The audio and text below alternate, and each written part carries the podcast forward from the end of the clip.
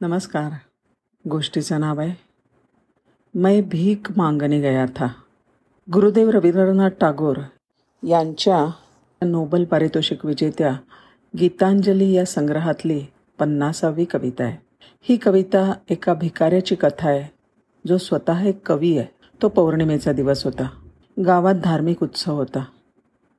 आणि भल्या सकाळी तो भीक मागण्यासाठी घरातून बाहेर पडला. निघताना नेहमीप्रमाणे त्यांनी आपल्या झोळीमध्ये मुठभर मक्याचे दाणे टाकले. आणि चालत असताना त्याला समोर खूप मोठा उजेड दिसला. मोठं आश्चर्य वाटलं. समोरून सम्राटाचा दिव्य सोनेरी रथ येत असल्याचं त्याला दिसलं. आजपर्यंत त्याला राजवाड्यात प्रवेश करण्याची कधी संधी मिळाली नव्हती. नेहमी दरवाजातूनच तो परत फिरला होता. सम्राटासमोर झोळी पसरवण्याचं भाग्य त्याला कधीच मिळालं नव्हतं. त्याला वाटलं आज माझं भाग्य उजळणार. आता कदाचित भीक मागायची गरजही पडणार नाही. तेवढ्यात धूळ उधळत सम्राटाचा रथ त्याच्याजवळ येऊन उभा राहिला. प्रत्यक्ष सम्राट रथातून खाली उतरले. त्याच्या खांद्याला त्यांनी स्पर्श केला. आता भिकारी गोंधळून गेला. काय करावं ते त्याला समजत नव्हतं. तो त्याची झोळी पसरून भिक्षा मागायचं सुद्धा विसरून गेला. त्याला काही समजायच्या आतच राजाने आपला तेजस्वी हात त्याच्यासमोर पसरला आणि म्हणाला बाबा राज्यावर मोठं संकट येणार आहे.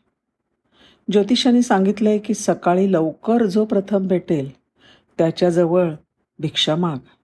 अशी भिक्षा मागितली तर राज्यावर येणारं संकट टळू शकेल. मला भेटणारा तू पहिला माणूस आहेस. खरं तर तुझी झोळीच सांगते आहे की तू याचक आहेस.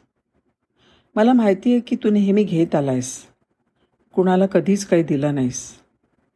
आणि मला हेही ठाऊक आहे की मला काही देणं तुला खूप कठीण जाईल. पण आज तू ते कर कारण हा प्रश्न संपूर्ण साम्राज्याचा आहे. आज देणं नाकारू नकोस. तू जे काही देऊ शकतोस ते दे. अगदी मक्याचा एक दाणा दिलास ना तरी चालेल. भिकाऱ्याला मोठा धक्काच बसला. ह्याआधी त्यांनी कधीच कुणाला काही दिलं नव्हतं. देण्याची त्याला सवयच नव्हती ना. ते संस्कारच नव्हते. त्यांनी झोळीत हात घातला. सम्राटाला दानामध्ये किती दाणे द्यावेत हे तो ठरवू नाही शकला. त्याच्यामुळे आठ दहा वेळा त्यांनी मुठीमध्ये दाणे घेतले आणि मूठ सोडून दाणे सोडून दिले. शेवटी मोठ्या हिमतीने त्यांनी एक मक्याचा दाणा निवडला आणि राजाच्या झोळीत टाकला. राजाने तो स्वीकारला आणि त्याच्या सोनेरी रथावर आरूढ होऊन धूळ उडवत निघून गेला. भिकारी मात्र विषण्णपणे धुळीकडे पाहत उभा राहिला आणि विचार करायला लागला कायतरी आजचा दिवस? राजा भेटूनसुद्धा काही मिळालं नाही. उलट माझ्या स्वतःच्या धान्यातला एक दाणा कमी झाला. त्या दिवसभर त्याला भरपूरपेक्षा मिळाली. पण ती त्याला रुचलीच नाही. सकाळचा तोच प्रसंग पुन्हा पुन्हा त्याच्या नजरेसमोर येत राहिला. अरे आपल्याला मागण्याची संधी होती. ती तर गेलीच. उलट मीच एक दाणा असा मराठाला दिला. तो दाणा त्याच्या मनात दिवसभर ठाण मांडून राहिला. संध्याकाळ झाली. तेव्हा उदास होऊन तो घरी आला. आज त्याची झोळी भिक्षेने पूर्णपणे कधीच भरली नव्हती एवढी भरली. बायकोला खूप आनंद झाला. ती म्हणाली आपण भाग्यवान आहोत.